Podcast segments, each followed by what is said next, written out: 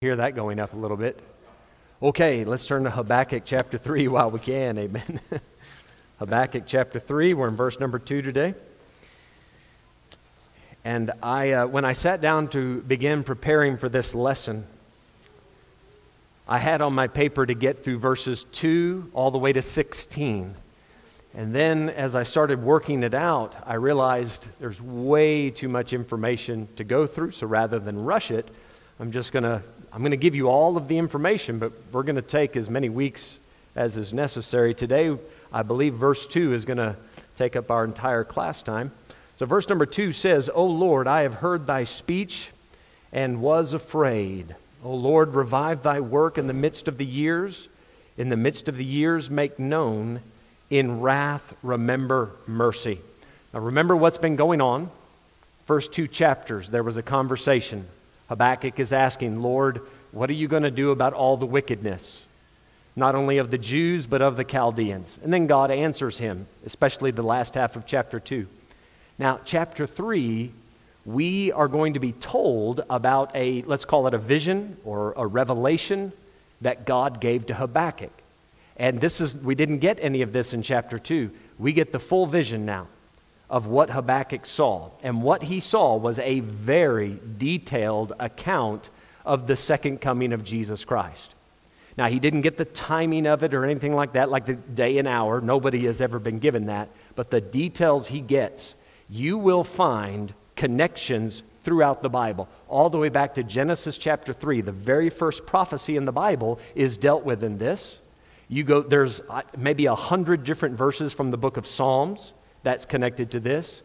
Have you ever read through Isaiah, Jeremiah, Ezekiel, Hosea, Joel, and you're reading it going, where does, where does this fit? What is this talking about? We're going to cover all of that in Habakkuk chapter 3. We're going to be in the book of Revelation so much because a lot of this obviously is going to tie into what we read there. So that's why I don't want to speed through it I want us to take our time. Now, a few things you need to know about. Verse 2 I have heard thy speech and was afraid. So, God has been speaking to Habakkuk. We know this in chapter 2. But furthermore, the Lord said even more to him, and, and that's what we have in chapter 3. Look at verse 16, if you would. Verse 16 says, When I heard, my belly trembled, my lips quivered at the voice, rottenness entered into my bones, and I trembled in myself that I might rest in the day of trouble. When he cometh up unto the people, he will invade them with his troops. So Habakkuk has been given this vision of what Christ will do at the second coming. And it says it, it made him fear and tremble. He was shaking at the thought of this. And that's why, rather than just say, This is the second coming of Christ, I'm going to try to walk you through it and give, give you that picture in your mind as to what that time is going to be like. Now, let's make sure we understand what we're talking about, not the rapture. Okay, we're not talking about the rapture, that is a separate event. We're talking about seven years after the rapture when Jesus comes back to the earth the Battle of Armageddon, all of that that ties into it. So, if you're interested in biblical prophecy and future events, don't miss any Sunday school classes for the next four, three, four weeks because we're going to take our time and cover it extensively. Now, in, in Habakkuk 1 and 2, there is an explanation of what God is going to do to the Jews to punish them, and then what he will do to the Chaldeans to punish them. And because of that, many Bible scholars and teachers say that Habakkuk 3 has already been fulfilled. It happened in the past when God uh, brought Israel into and then out of captivity. And guys, I, I, I, can't get on board with that. There's too many things in Habakkuk 3 that point into the distant future. And for us, I would say the near future, right? In, in Habakkuk's time, it was distant, but now I think it's coming very close. Let me just show you a couple things here. Look at Habakkuk 2, verse 3. In verse number 3, the Bible says, For the vision is yet for an appointed time, but at the end it shall speak and not lie. So God's telling Habakkuk there's a set time this is going to happen, and it's at the end. Now, that doesn't narrow it down much for Habakkuk. For us, though, we know that there's been quite a bit of time that's transpired since Habakkuk heard this, so we're more familiar with what the end is. Look at verse 14. This will narrow it down even more. Chapter 2, verse 14. For the earth shall be filled. Guys, I'm sorry. There's, that's ringing loud for me. Is, is it too loud for you guys? Is it okay? I'm getting a lot of feedback up here. Verse 14 For the earth shall be filled with the knowledge of the glory of the Lord as the waters cover the sea. Now, this event, this hasn't happened yet. Right? So it, this narrows it down for us. This has to be pointing to something in the future because the earth has not been filled with the knowledge of, of God up until now. And then verse 20 also, the Lord is in his holy temple. Let all the earth keep silence before him. That hasn't happened yet. So obviously, we're not dealing with something from the past, the days of the Babylonian empire, empire falling. This is something in the future. So those are the end times that we're looking at. Now, let's deal with something else in verse 2, chapter 3, verse 2. O Lord, I have heard thy speech and was afraid. O Lord, revive thy work in the midst of the years. In the midst of the years, make known. In wrath, remember mercy. So there's two other things that we need to talk about in the verse. Number one, his prayer request, which is revive us. And we'll talk about that more towards the end of the lesson today. But the, the next thing here, in the midst of the years. Now, I don't think Habakkuk fully understood what he was praying here. Let me say it this way in line with God's prophetic timetable, I don't think Habakkuk knew the, the full import of his words. I, in his mind, he's probably saying, God, we deserve to be punished. We deserve your wrath. Help us to understand why we're being punished. Help us to see clearly what mistakes we've made before the punishment's over. We don't want to wait till the end of your punishing to, to have fellowship with you. Did you realize that even though you might be in the midst of whatever punishment God has brought in your life, you can still find His fellowship again? You don't have to wait for that problem to be resolved to have fellowship with God. In the midst of it, you can draw nigh to Him. And you still might have to deal with some of the consequences of your sin but things can be made right between you and God. So that's kind of the revival part of it. And Habakkuk is maybe thinking, I don't know how long this is going to take. I don't know how many years this punishment is going to go on, but God, please don't wait till the end. Revive us before we get there. In the midst of it, please bring us back to life. Bring us close to you again. Now, at this point in the timeline, Habakkuk, I do not think, has the book of Jeremiah in his hand. Now, the reason that's important is because in the book of Jeremiah, it is revealed that Israel or the Jews are going to be in captivity for 70 years. Then Habakkuk would have known a time frame.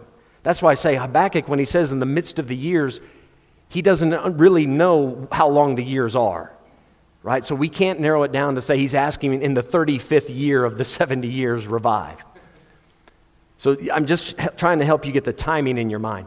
But as we've seen in the book of Habakkuk, God is saying, I'm going to deal with this down, down the line, way at the end, right before the earth gets filled with the knowledge of the glory of God and the Lord sits in his temple before that. Now we know that there is a specific time frame waiting before Jesus comes. We call it the tribulation time, right? Biblically speaking, Jeremiah chapter 30 gives it a different name. It is the time of Jacob's trouble and that, the name Jacob, that's the, the old name for Israel, right? This is the time when the Jews are in tribulation. So, what, when Habakkuk says, revive thy work in the midst of the years, I don't think he was in his mind thinking, in the midst of the seven years, bring us back, right? Bring us back to you. But I'm going to show you some verses now. That is exactly what God's plan is in the midst of those seven years. So let's run some references. We're going to do more studying today than preaching. Look at Daniel chapter 9. And let's get verse number 27.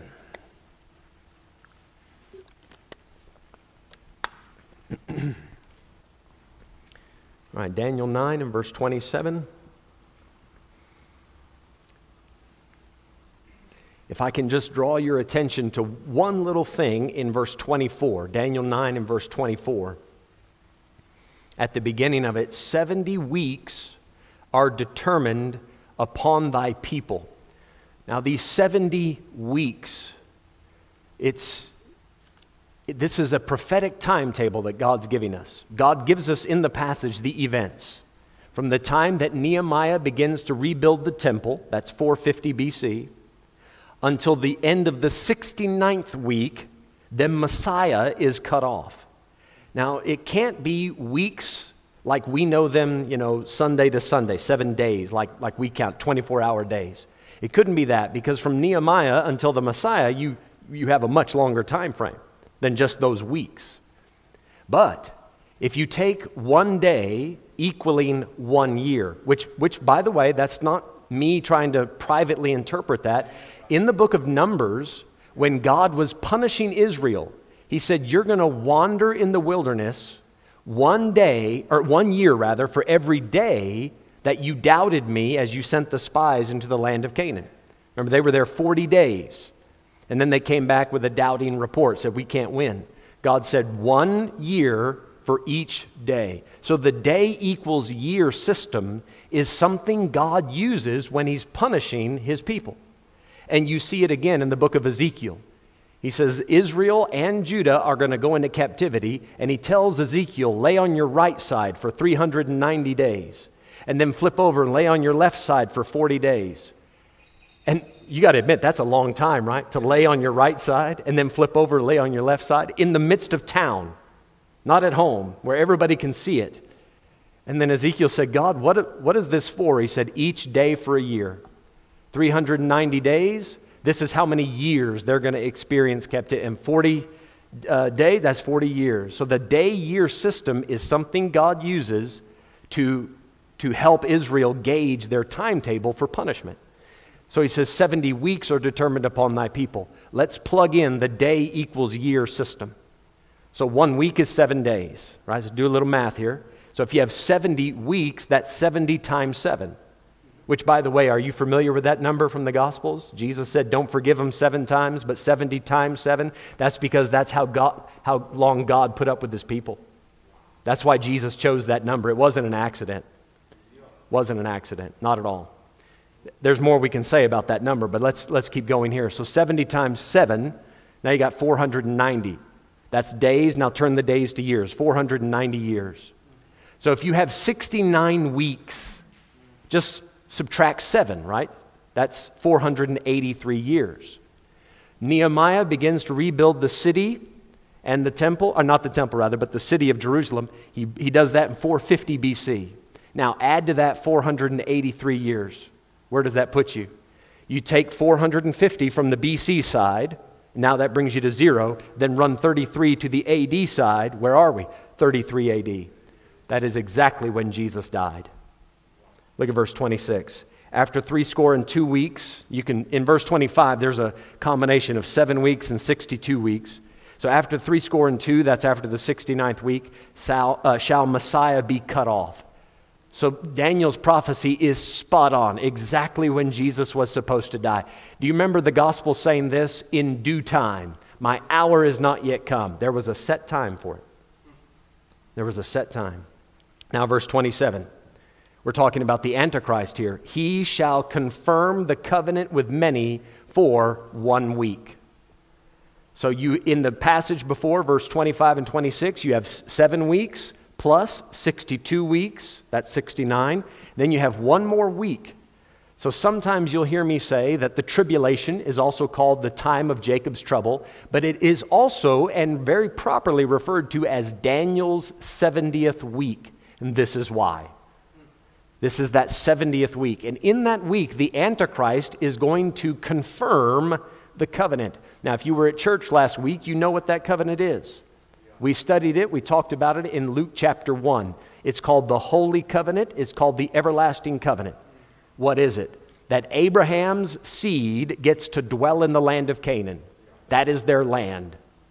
So, this Antichrist is going to sign a peace treaty not just with Israel, but protecting Israel with the rest of the world, saying, nobody bother them, they get to live in the land.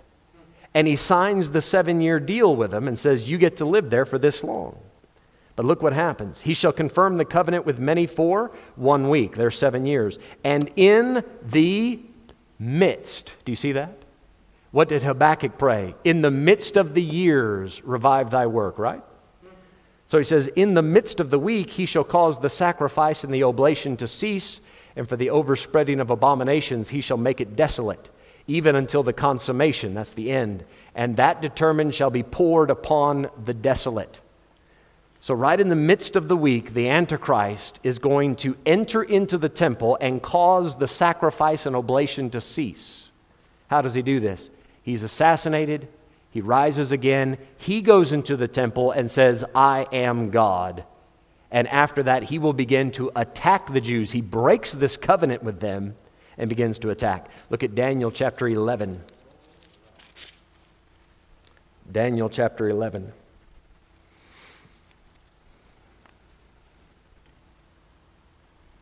Verse number 31. Uh, I'll tell you what, let's get verse 30 with it. Daniel 11 and verse 30. For the ships of Chittim shall come against him, therefore he shall be grieved and return and have indignation against thee, holy covenant. So shall he do. He shall even return and have intelligence with them that forsake the holy covenant. So the rest of the world, they, they join up with the Antichrist and they turn against the Jews. Verse 31 And arms shall stand on his part. He has access to all the weapons. And they shall pollute the sanctuary of strength.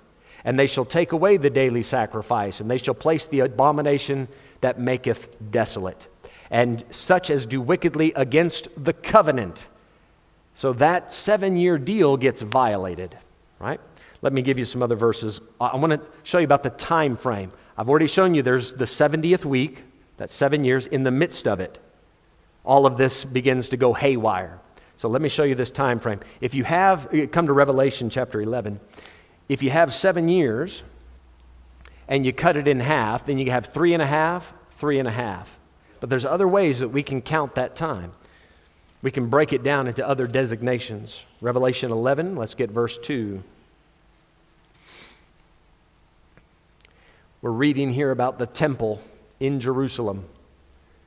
Which, by the way, this is one of the places where scholars who deal a lot with prophecy, they, they turn to this passage quite a bit to prove that one of the indicators that the rapture is going to happen soon is that they're trying to rebuild the temple in Israel. The temple needs to be rebuilt for all of these things to come to pass. And it's true, they're right. They're right. Did you know that the plans have been drawn? The architects have drawn it up, and there is a plan so that the temple of God and the Dome of the Rock, the Islamic holy place, can sit side by side there on that site in, in Jerusalem. We, we only need some politician to come in and broker the deal to say, okay, you're allowed to live here peaceably. We just need that seven year covenant to be signed off on, and then boom, the temple can go up. So, verse 2, it says, But the court which is without the temple leave out. So don't measure it. Verse 1, he was told to measure. And measure it not, for it is given unto the Gentiles. Please keep this part of the verse in the back of your mind. I'm going to show you another verse in the book of Luke about this, okay? Now let's look at the time. And the holy city, that's Jerusalem, shall they tread underfoot 40 and two months. How many months in a year? 12. 12 times 3, 36. Half, we need six more months. So 36 plus 2, or 36 plus 6, sorry, is 42. So there's 42 months. That's three and a half years. For three and a half years, the Gentiles overrun this place. Why? Because the Jews are running out of town. They're under attack. Look at verse 3. And I will give power unto my two witnesses. This will be Moses and Elijah. And they shall prophesy a thousand two hundred and threescore days clothed in sackcloth. Now, biblically speaking, one month equals 30 days. I know that our calendars work differently. That's because various men down through history have rewritten the calendar. But biblically, one month is 30 days. So if you take the 42 months, right, 42 times 30, you end up with 1,260 days. Same time frame. So while the Antichrist is attacking the Jews, you have Moses and Elijah in Jerusalem, presumably, preaching. Everybody's trying to kill them and they can't. If anybody approaches, whoo, fire comes down. You, re- you remember this from the Old Testament, don't you? when they came to take Elijah? Don't, don't, you? I'm sure you've read 2 Kings. I know you've read 2 Kings, chapter 1. The, the king, the wicked king, sends men to take Elijah. 50 men come and say, Come, the king calls you. He said, Oh, you called me a man of God? If I be a man of God, let fire come down. Wow. And then the next 50 come. All right, the king calls you man of God. Oh, I'm a man of God. If I be a man of God, let fire. Wham. And then the third guy comes and says, Elijah, sorry, sorry, man of God, I know you are. You don't have to prove it. please, pretty please, with sugar on top, may you please come talk to the king. Please, please. Elijah said, That's fine, I'll come. I'm telling you, when you read the Old Testament, you're reading tomorrow's newspaper. The thing that has been is the thing that shall be. The Bible is connected in the most amazing way. You can see the time frame. There's a lot of focus on the last three and a half years of Daniel's 70th week. You can read it here. Look at chapter 12. You'll see it again, verse 6. Chapter 12, verse 6. Here we're working with some analogies and illustrations, some metaphors. Verse 6, the woman. Now, the woman, this is a picture of Israel. Forgive me just for the sake of time. We, we're not studying Revelation 12 in its entirety, but the woman fled into the wilderness, where she hath a place prepared of God. So God says, Come here, I need you to draw nigh to me. I'm going to prove to you that you're still my people, that I still care about you, I still love you, I'm still protecting you. In the midst of the years, he does it. What Habakkuk prayed 2,500 years ago, God is honoring that prayer. Saying, All right, come here, Israel. I'll take care of you now. She hath a place prepared of God that they should feed her there a thousand two hundred and three score days. You see that same time frame. Look at verse number 14. And to the woman were given two wings of a great eagle, that she might fly into the wilderness, into her place, where she is nourished for a time and times and half a time from the face of the serpent. Now, we already know by comparing Scripture with Scripture what this is time times half a time. It is 1,260 days, which is 42 months, which is three and a half years. We already know that, right? The scripture told us that. So, time, that's one. Times, that's two. Half a time.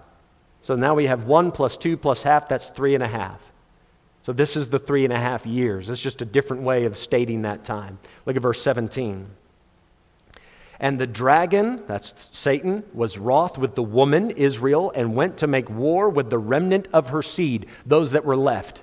I'll show you now how not all of them are going to make it, which keep the commandments of God and have the testimony of Jesus Christ. So, in the tribulation time, right about the middle of it, you're going to see a massive influx of Jews into Christianity because they, they get it the Bible becomes a different, it's not just the Old Testament anymore for them. They're seeing what Jesus said and what the New Testament apostles said. It's all coming to pass.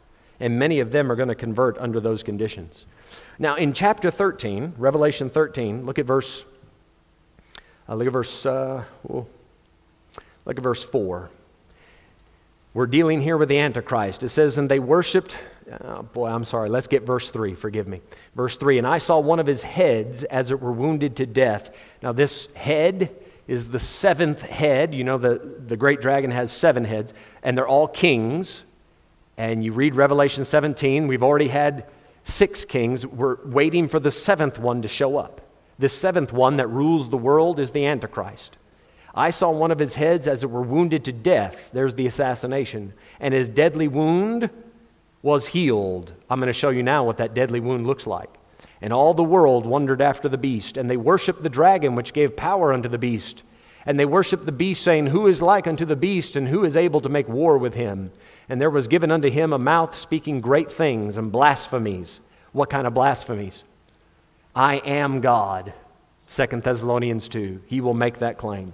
And power was given unto him to continue 40 and 2 months. There's that same time frame.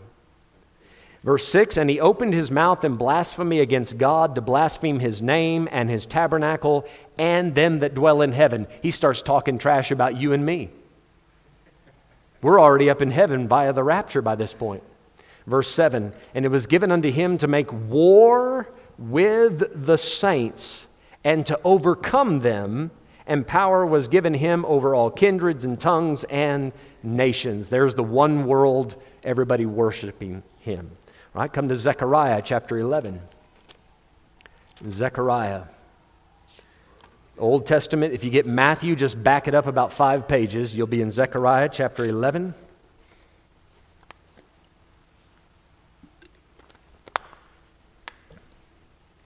Zechariah 11, let's get verse number 16. Zechariah 11 and verse 16, the Bible says here,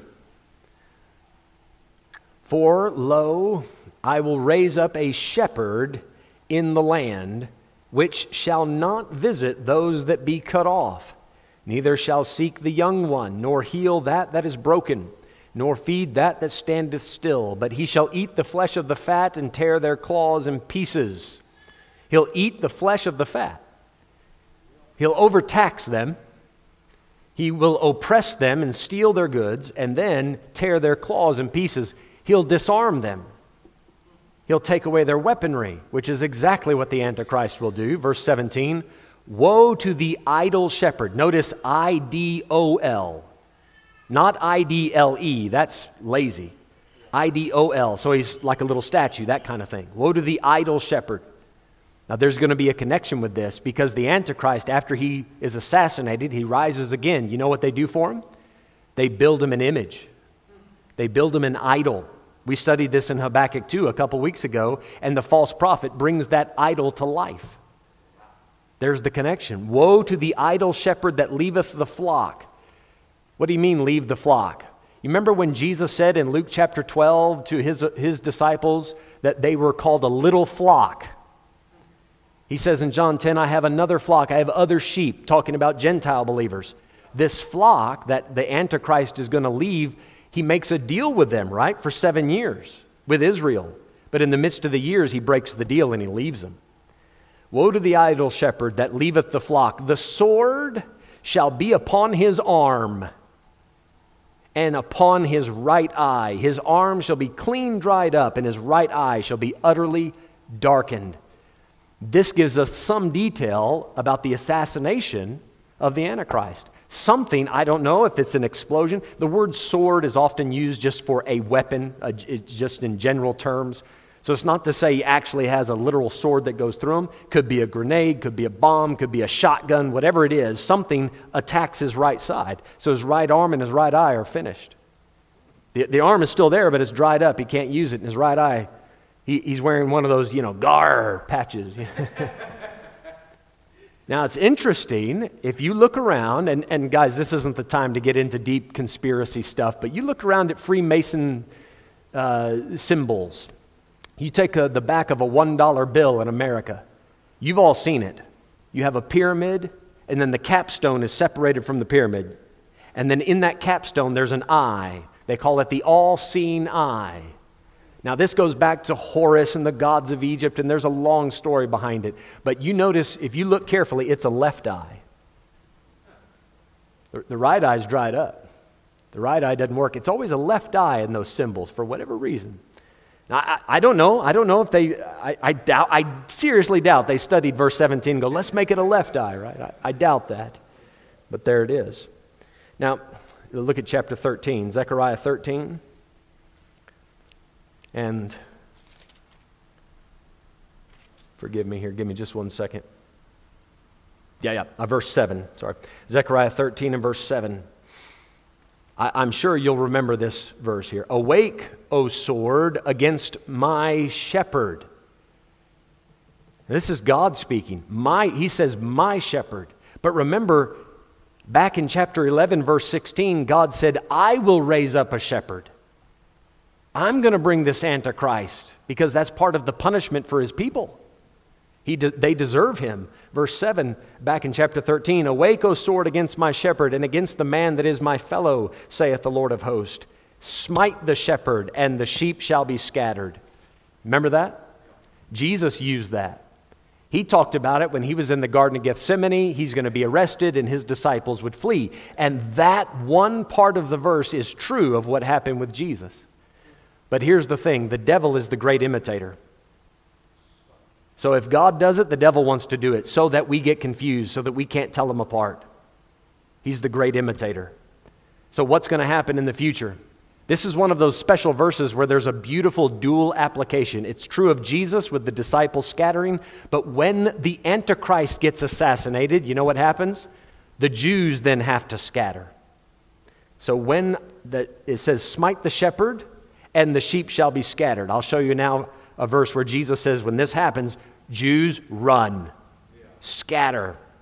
He says, I will turn mine hand upon the little ones. Uh, this Antichrist begins to punish everybody, young and old. Verse 8 It shall come to pass that in all the land, saith the Lord, two parts therein shall be cut off and die, but the third part, or the third, shall be left therein. You've heard me say that two thirds of the, all the Jews in the world will die. There's the verse. Two thirds. Two thirds. Verse 9 I will bring the third part through the fire and will refine them as silver is refined, and will try them as gold is tried, and they shall call on my name, and I will hear them. I will say, It is my people, and they shall say, The Lord is my God. So there's Revelation 12, 17. There's the remnant hiding in the wilderness that God's prepared, and all of that. So you're seeing the connection, yes? So I showed you a verse in Revelation 13 how the Antichrist attacks the saints, not just believers in Christ like you and I today, but even these Jews, and we don't have time now, but if you're taking notes, Daniel chapter 7, verse 18, verse 21, verse 22, verse 25, verse 27, you're going to see it all through there where Israel is referred to as the saints. And it says that this Antichrist will wear out the saints because he is going to try to kill all of them. Now, come to Matthew chapter 24.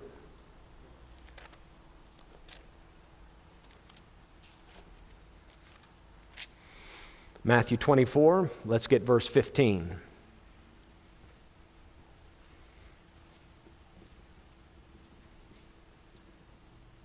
Matthew 24, verse 15. Jesus says, When ye therefore shall see the abomination of desolation spoken of by Daniel the prophet. We, we read about it this morning. Do you remember? Daniel 9, 27. Daniel 11, verse 30, 31, right in there. We read about that. When ye shall therefore see the abomination of desolation spoken of by Daniel the prophet stand in the holy place, whoso readeth, let him understand. You've got to read and study and search the scripture to wrap your mind around this. Verse 16, what are they supposed to do? When this idol comes to life and stands in the temple, and the Antichrist says, I'm God, what are they supposed to do? Verse 16, let them which be in Judea flee into the mountains. See that? Let him which is on the housetop not come down to take anything out of his house. Neither let him which is in the field return back to take his clothes. Woe unto them that are with child, and to them that give suck in those days. Why? You don't have time to pack a suitcase or pack a lunch. You got to run. And if you're with child, you can't run as fast. This, this time, when they see these things in the book of Daniel come to pass, it, it, you've got to scatter. The sheep shall be scattered. Take your Bible, come to Luke chapter 21. now, see, for the first three and a half years of Daniel's 70th week, Israel's quite comfortable to go along with the Antichrist. He's protecting them. He's the one that brokered the deal, this peace, peace in the Middle East. Right? He brought it to pass, so they're very happy with him. But as soon as he gets assassinated and rises back up, now the, uh, the Antichrist turns on him, breaks the deal, and is trying to kill them. That is when they realize, uh oh, that wasn't the good shepherd. That was the idol shepherd. He's setting up an idol in the temple. He's claiming to be God. This can't be God. That's when they, their eyes get opened. That's when, as, as a group, now not every individual, but most of them turn to the Messiah. Luke chapter 21, let's get verse number 20. This is the same context as Matthew 24, just so that you know. So he says in verse 20, And when ye shall see Jerusalem compassed with armies, then know that the desolation thereof is nigh. Then let them which are in Judea flee to the mountains, and let them which are in the midst of it depart out, and let not them that are in the countries enter thereinto. So don't come back home to get anything. Just keep running. For these be the days of vengeance, that all things which are written may be fulfilled. But woe unto them that are with child, and to them that give suck in those days, for there shall be great distress in the land, and wrath upon this people. And they shall fall by the edge of the sword, and shall be led away captive into all nations, and Jerusalem shall be trodden down of the Gentiles, until the times of the Gentiles be fulfilled. That takes us back to Revelation 11 Verse number two, remember I asked you to put it in the back of your mind when the, the court of the temple is given unto the Gentiles and they're going to overrun the city. That's exact, this is exactly what Jesus said would happen. I want you to see how all these places in the Bible are connected. Zechariah, Daniel, Matthew, Luke, Revelation, it's all pointing to this one time. All right, now come back to Habakkuk chapter 3. Now, can you see why I didn't want to try to do 16 verses today? I don't think I would have made it very far. Let's talk about one last thing here. So, Habakkuk has been given this vision of what Israel and what the world is going to go through. He becomes afraid. He, becomes, he starts to fear and tremble, and he, he, it breaks him to hear what's going to happen. His prayer is in the midst of the years, make known. Make what known? God, make it clear to us why we're going through this. And then make yourself clear to us. Show us who the Messiah is. Show us how to draw nigh to you. Please, God, don't, let it, don't leave us in the hands of the Antichrist. Bring, bring us back to you. Revive us in the midst of the years. Now, I think it's clear prophetically how this would work. But I want to make just a practical application for a moment. Look back at chapter 1, verse 5. When Habakkuk first asked the question, God, why are you letting all these sins go unpunished, even amongst our own people?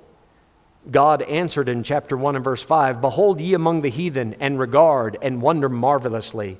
For I will work a work in your days which ye will not believe, though it be told you.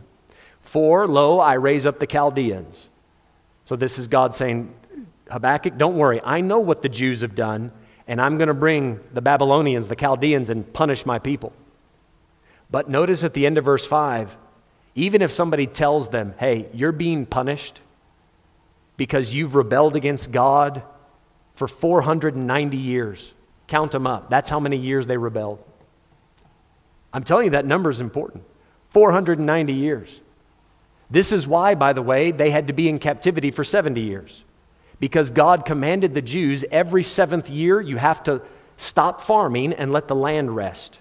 They didn't do that for 490 years from the time of the kings. God said, okay, out of the land, I'm going to give the land its 70 years of rest because you missed it every seventh year. Interesting, right? God, I mean, now we're tying in the book of Leviticus. Who reads Leviticus? but, but there it is. And when Jeremiah, when Habakkuk, when Isaiah, when all these men, Ezekiel, when they got up to preach and said, God is bringing the Babylonians because you've rebelled, you've cast his word behind your back, you went about living your life the way you wanted to and have completely ignored God, you brought this on yourselves. You know what they said? No, that can't be. Come on. No, no, no. We're better people than that. Hey, don't worry. Jeremiah, this is in the book of Jeremiah. Another false preacher stood up and said, Just speak life over it. I'm paraphrasing. Just speak life over it. In two years, we're going to get our country back. In two years, the power of the Babylonians will be done. I'm positive. And Jeremiah said, Amen. I wish you were right, but you're not. 70 years, man. You cannot overthrow Leviticus 27 or 26. God said 70 years. It's going to be 70 years. You deserve it because of X, Y, Z. There's the reasons. There's what God revealed. God, please revive us. What does that start with? Help us, make known, show us what we did wrong. Show us just how serious it is. Please do not leave us in this comfortable, convenient state where we're satisfied with our version of what a good life is. God, whatever's not right with us, show us now. And be soft hearted enough that when somebody tells you about the work that God's going to do, you say, okay, I, I believe it. If, if, that, if, it, if it stands there in the scripture like that, if that's how God feels, I'm going to take that seriously. That's where the revival begins. Let's finish in James chapter 4. Brother Garrett recently taught through this in Bible school. I'm sure some of you heard the lesson. James chapter 4. He did an excellent job with it. Let me just remind you of what he said. James 4, verse 8. Draw nigh to God, and he will draw nigh to you. Cleanse your hands, ye sinners, and purify your hearts, ye double minded. Now, if I say draw nigh, people say, How much closer you want me to get? Haven't I done as good as I can? Am I not doing as much as I can with what I have? I don't know. Are you? It says, draw nigh. Have you tried? Did you make a real effort to do that this week? Because drawing nigh includes cleansing your hands and purifying your hearts and getting your mind not double but single. I have one singular goal in my life to glorify and fulfill the will of God. Verse 9 Be afflicted and mourn and weep. Let your laughter be turned to mourning and your joy to heaviness. This is part of the revival. It starts with this. It doesn't end there, it doesn't end with weeping and mourning. It starts there. God, I feel your wrath all around me. My life is so difficult and frustrating. Nothing seems to work out. Maybe, just maybe, God's trying to get your attention. Maybe that's him saying, I'm not satisfied with what it was. I want to bring you closer. God's done his part. Now he's asking you, draw nigh. Come close. And then the revival takes place. All right, let's all stand if you would, please. So I tried to give you quite a bit for your head and a little bit for your heart there. Let's pray and ask God to help us with it. Father, please revive us, Lord. You don't have to wait until COVID, uh, is gone and you don't have to wait until our lives are all sorted out and everything's working great. Even now, God, even now, revive us again. Show us what it is. Put your finger on whatever it is in our lives that's not uh, satisfying to you. Lord, we know you have a plan for the, for the Jews, for the world. We, we know that you're coming back, and we pray that it be soon, God, soon. And until that time, help us to worship you in spirit and in truth. In Jesus' name, amen. All right, let's take a break.